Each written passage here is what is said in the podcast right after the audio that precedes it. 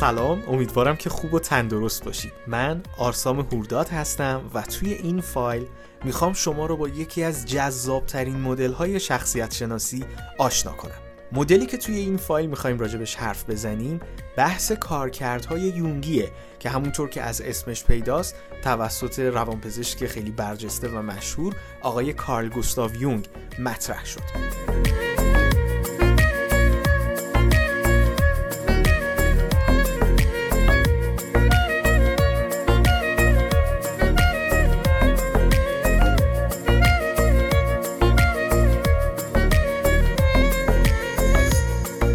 بحث کارکردهای یونگی همیشه یکی از بحث‌های بسیار جذابی بوده که من در کارگاه‌های حضوریم وقتی تدریسش می‌کردم می‌دیدم که بچه‌ها چقدر ازش بینش می‌گیرن، چقدر اصطلاحاً باهاش حال می‌کنن و بازخوردهایی هم که می‌گرفتم این بود که این بحث خیلی به ما کمک کرده که خودمون رو بشناسیم، توانمندیامون رو بشناسیم، بفهمم کیم، بفهمم چه تفاوت‌هایی با بقیه دارم و بفهمم بقیه چقدر با من متفاوتن و عملکرد ذهنی هر آدمی با آدم دیگه فرق داره.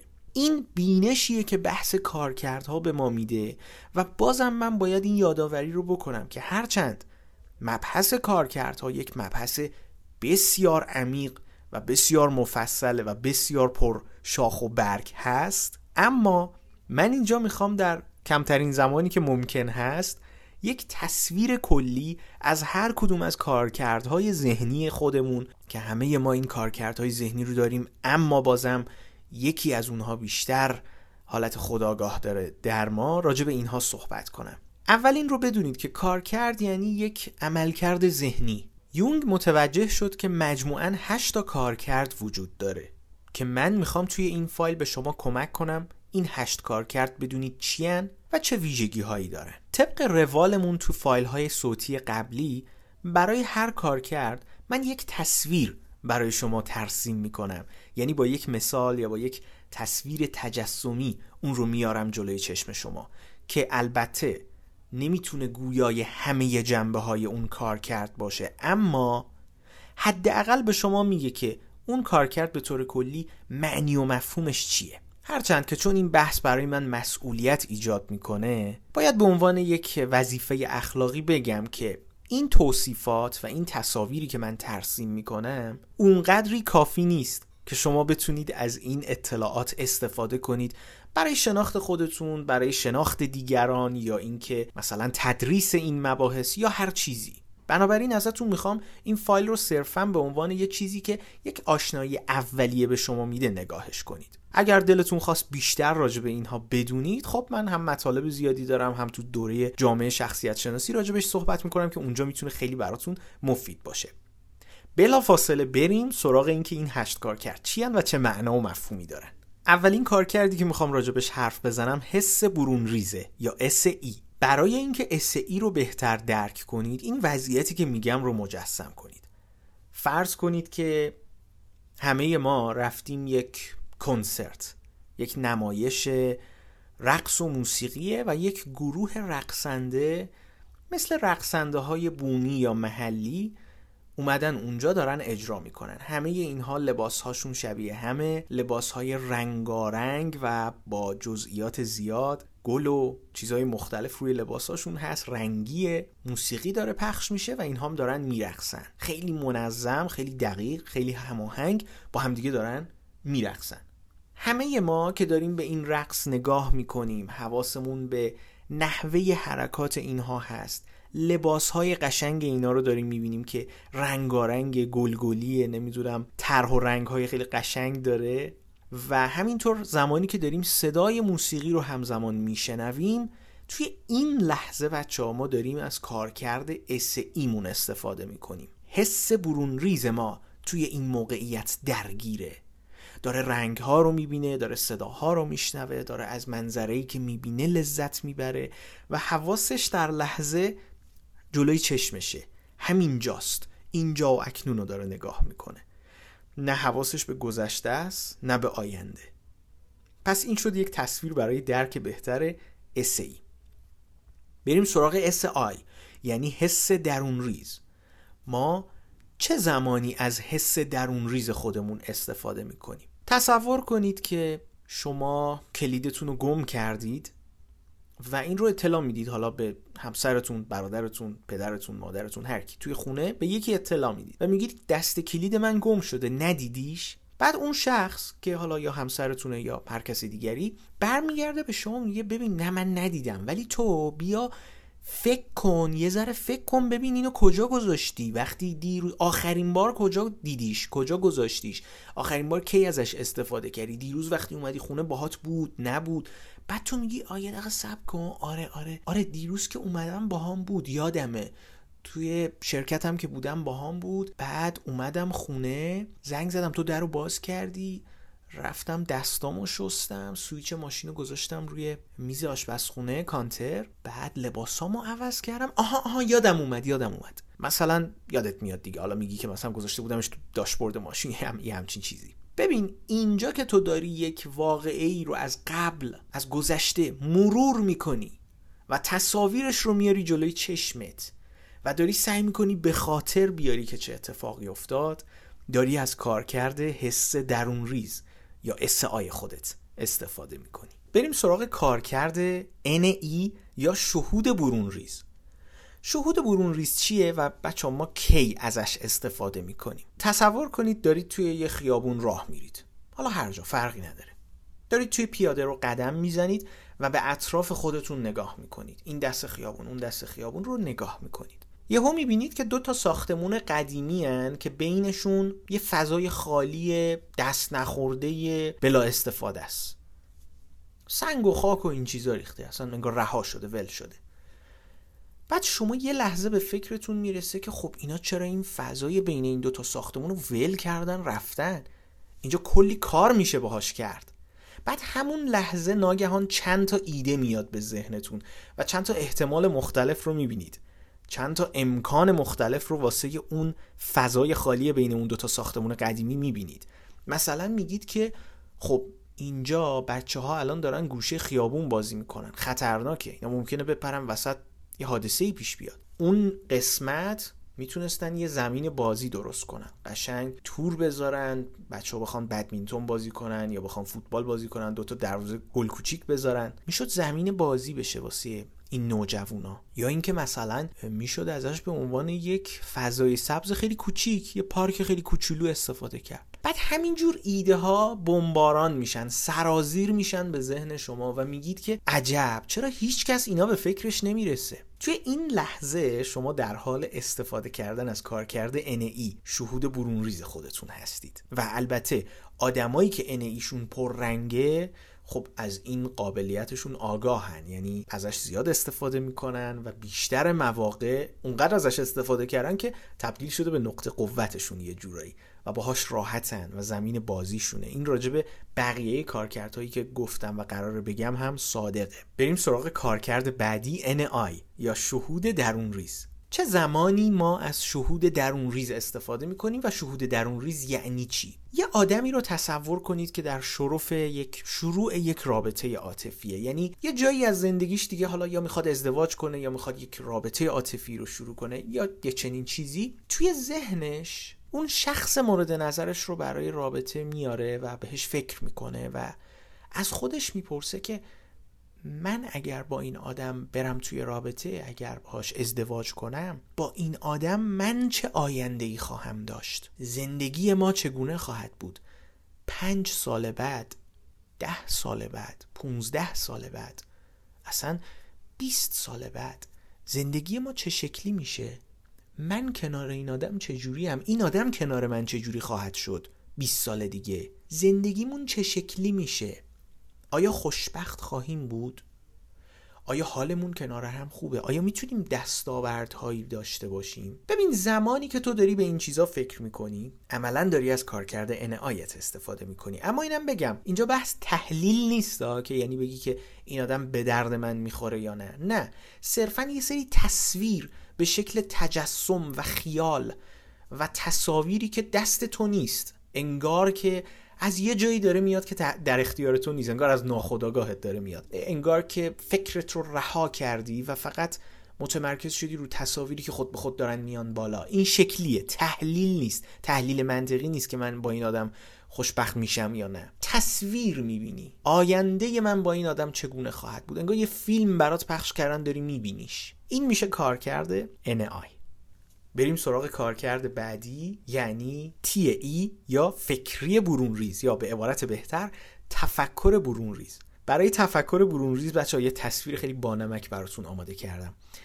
یک کشتی بادبانی بزرگ رو تصور کنید که یک ناخدا داره و به همراه چند تا ملوان الان وسط دریا گیر کرده. یعنی چی گیر کرده؟ یعنی اینکه جهت رو گم کردن، سیگنالاشون هم همه قطع شده، جی پی اس ندارن، جهت رو گم کردن. الان همه ملوان هایی که توی کشتی هن و طبیعتا ناخدای کشتی داره تلاش میکنه که جهت رو پیدا کنه دیگه، یعنی مشخص کنه که از کدوم سمت باید بریم. ملوان ها دو دسته شدن، یه عدهشون حالا بر اساس چیزایی که بلدن یا تجربه محدودی که داشتن میگن باید بریم به سمت غرب، اما یه عده دیگه، یه دسته دیگه در مقابل اینا میگن نه، ما باید بریم شرق. هر کدوم اینا هم استدلالای خودشونو دارن. اینجاست که ناخدای کشتی میاد و یه نگاهی مثلا به آسمون میندازه، وضعیت مثلا ستاره ها رو نگاه میکنه، یکم حرفای این دوتا رو گوش میده، یکم فکر میکنه، میره تو ذهن خودش و میگه که تمومه، میریم سمت شرق. حالا اون یکی ملوانایی که میگفتن بریم غرب یکم اعتراض میکنن که نه، وضعیت اینجوریه فلان اینا. ناخدای داد میزنه، میگه همین که گفتم، میریم سمت شرق. دستاشم انگشت اشارهشو میگیره به سمت شرق و با یه قاطعیت این انگشت اشاره رو میگیره سمت شرق، میگه همین که گفتم، شرق تمام. این ناخداه توی این پوزیشن، توی این وضعیت از کارکرد تی ایش داره استفاده میکنه. بریم سراغ کارکرد بعدی، یعنی تی آی یا فکری درون ریز، یا باز به عبارت بهتر تفکر درون ریز. چه زمانی ما از کارکرد تفکر درون ریز استفاده میکنیم؟ یک شخصی رو تصور کنید، مثلا یک پژوهشگره. یک پژوهشگر تو حوزه علوم گیاهی، مثلا گیاه شناسه. این آدم روی گیاه‌های مختلف و خواص درمانی و دارویی اونها کار میکنه. فرض کنید که الان پروژهش اینه که بره خواص گیاه گل گاوزبان رو پیدا کنه، ببینه که خواص چی و اینها. این آدم برای اینکه ماهیت و جنس گل گاوزبان رو بهتر درک کنه، جنس این گیاه رو درک کنه که چیه، چه خواصی داره، چه ویژگی‌هایی داره و کلی سوال الان تو ذهنشه، میگه اینجوری نمیشه، من باید برم ببینم کلن تو ایران مثلا حالا یا هر جای دیگه‌ای چند گونه از گیاه گل گاوزبان وجود داره. بالاخره این گل گاوزبان یه گیاهیه که یه سری زیرشاخه داره دیگه، گونه های متفاوت داره دیگه، من باید برم ببینم گونه های مختلف این چیه. میره تو شهرهایی که دارن گل گاوزبان رو و اونا رو جمع آوری میکنه، گردآوری میکنه، بعد ویژگیاشون رو سعی میکنه با دقت به تفاوت اینها نگاه کنه. میبینه که آها، یکیش برگاش کشیده تره، یکیش برگاش کوتاه‌تره، یه نوع هست، یه گونه هست که رنگ صورتی تری داره، یکیش رنگ صورتیش تیره تره، به بنفش میزنه و میاد همه این مشاهدات خودش رو با دقت یادداشت برداری میکنه و در نهایت میبینه که مثلا به بیست نوع گیاه گل گاوزبان متفاوت رسید. باز مثال عرض میکنم، میاد این بیست تا رو طبقه بندی میکنه، بعد میره سرچ میکنه، میبینه که آره هر کدوم اینا یه اسمی دارن، اسمشون رو جلوشون مینویسه و و و و یه کار خیلی بزرگی انجام میده که در نهایت تو میبینی این آدم شد دایره المعارف گیاه شناسی. این آدم برای انجام این کار داره عملا از کارکرد تی آی خودش استفاده میکنه، جمع‌آوری یه سری اطلاعات، دسته‌بندی کردن و طبقه بندی کردن این اطلاعات، مشخص کردن ویژگی‌های هر کدوم، اسم گذاشتن روی هر کدوم و در نهایت یک سیستم خیلی منسجم و دقیق و با جزئیات و پیچیده احتمالاً ایجاد میشه که به این آدم کمک میکنه که بهتر بتونه اون گیاه رو بشناسه و بفهمه و درک کنه و برای بقیه هم بتونه توضیحش بده. بریم سراغ کارکرد بعدی، یعنی اف ای. برای اف ای باز میخوام یه تصویر جالب و بانمک براتون شرح بدم. فرض کنید که یه آدمی که میخوایم فرض کنیم که کارکرد اف ای توش پررنگه، متوجه میشه که پسر خواهرش، یعنی خواهرزاده‌اش، الان دو هفته است که پدرش رفته مأموریت، برای انجام مأموریت رفته شهرستان مثلا، و این الان تنهاست و تولدشه، و چون تولدشه و پدرش نیست احتمالاً یکم ناراحت باشه دیگه، یکم احساساتی شده باشه، یکم بره تو خودش بگه ای بابا همه بچه‌ها تولدشون پدر و مادرشون هستن، من پدرم نیست، همچین چیزایی. دلش میسوزه این آدم. به همه فامیل زنگ میزنه، میگه میخوایم روز تولدش براش جشن تولد بگیریم، همه خونه ما دعوتین. میخواد سورپرایز کنه این پسر رو. زنگ میزنه، همه رو دعوت میکنه با اشتیاق، بعد میگه لو ندینه ها، لو نره ها، میخوام سورپرایز بشه. یه تدارک خیلی مفصلی میبینی، مثلا دو مدل شام درست میکنه، یه مدل هم از بیرون سفارش میده، موسیقیای خیلی قشنگی میذاره اونجا، حتی ممکنه دعوت کنه یه دیجی بیاد که همه حال کنن، همه اون لحظه میدونی کیف کنن دیگه، خوشحال بشن و این بچه ناراحت نشه از این که الان توی تولد من پدرم نبود. این میشه یک نحوه استفاده از کارکرد اف ای. و در نهایت بریم سراغ آخرین کارکرد، یعنی اف آی یا احساس درون ریز. ما کی از احساس درون ریز یا اف آی استفاده میکنیم؟ تصور کنید بچا یه آدمی رو که بین یه دوراهی مونده، مثلا سنش الان یه جوریه که مثلا میخواد ازدواج کنه، ازدواج براش یه گزینه محسوب میشه و از اون طرف امکان ارتقای شغلی الان، یعنی پروموشن بهش دادن که میتونه مدیر واحد خودش بشه. این دوتا گزینه جلوی پای این آدم، پیش پای این آدم هست و زمانی که این آدم نشسته و داره فکر میکنه و از خودش میپرسه که کدوم یکی از اینا برای من مهمتره؟ من دلم میخواد درآمد بیشتری داشته باشم، جایگاه بالاتری تو سازمانم داشته باشم، یا دلم میخواد الان تشکیل خانواده بدم. کدومش الان برای من مهمتره؟ کدومش جایگاه بالاتری برای من داره؟ من با کدومش حال میکنم؟ من الان کدومو میخوام؟ ببین این سوالا باز دقت کنید تحلیل نیست، یعنی اینجوری نیست که بیاد این آدم یه جدول مزایا و معایب بکشه بگه که اگه برم ارتقای شغلی رو انتخاب کنم مزایا و معایبش چیه، اگه بخوام برم ازدواج رو انتخاب کنم مزایا و معایبش چیه. اینجوری نیست. این آدم داره از خودش، داره به حس خودش نگاه میکنه، میگه من چی میخوام، من کدومو میخوام، الان کدومش واسه من پررنگ تره، فارغ از اینکه کدوم به صرفه است، فارغ از اینکه کدومش لزوما انتخاب منطقی تریه. با حساب و کتاب کاستن بنفیت یا فایده و هزینه کدومش انتخاب به صرفه تری، اینا نیست اصلا. طرف داره رجوع میکنه به اینکه کدومش واسه من مهمتره. اینجا این آدم داره وقتی رجوع میکنه به ارزش‌های خودش، به ولیوی خودش، به اینکه کدومش وزن سنگین‌تری برای من داره، آیا ارتقای شغلی و جایگاه اجتماعی الان مهمه و میتونم اون ازدواجو فعلا یکی دو سال عقب بندازم، یا اینکه نه الان من میخوام تشکیل خانواده بدم چون تشکیل خانواده واسه من یه ارزش مهمه. این که این آدم داره ارزیابی میکنه حس خودش رو، ارزش‌های خودش رو، این یک نقش کارکرد اف آی. خب ما هشت کارکرد رو بررسی کردیم، هشت تا تصویر راجع به این کارکردها به شما دادم که بهتر احتمالاً عمل کرده اینها رو درک کنید. اما همونجور که گفتم خب هر کدوم از اینها جنبه‌های مختلف دارن، تعاریف مختلف دارن، کاربردهای مختلف دارن که توی جاهای مختلفی استفاده میشه و هر کدومش یک بینشی به ما میده. ما میتونیم توی روابط عاطفیمون از این کارکردها استفاده کنیم، ببینیم که کدوم کارکرد در ما پررنگ‌تره، کدوم کارکرد در شریک عاطفی ما پررنگ‌تره.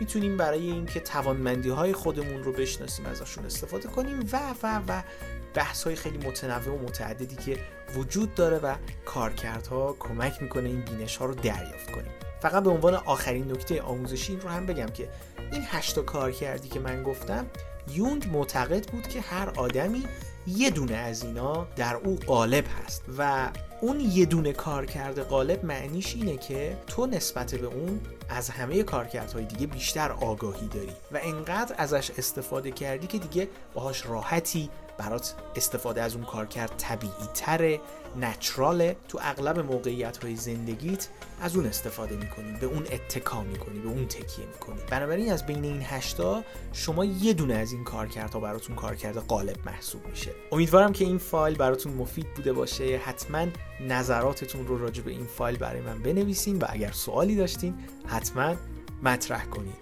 براتون آرزوی موفقیت و تندرستی دارم.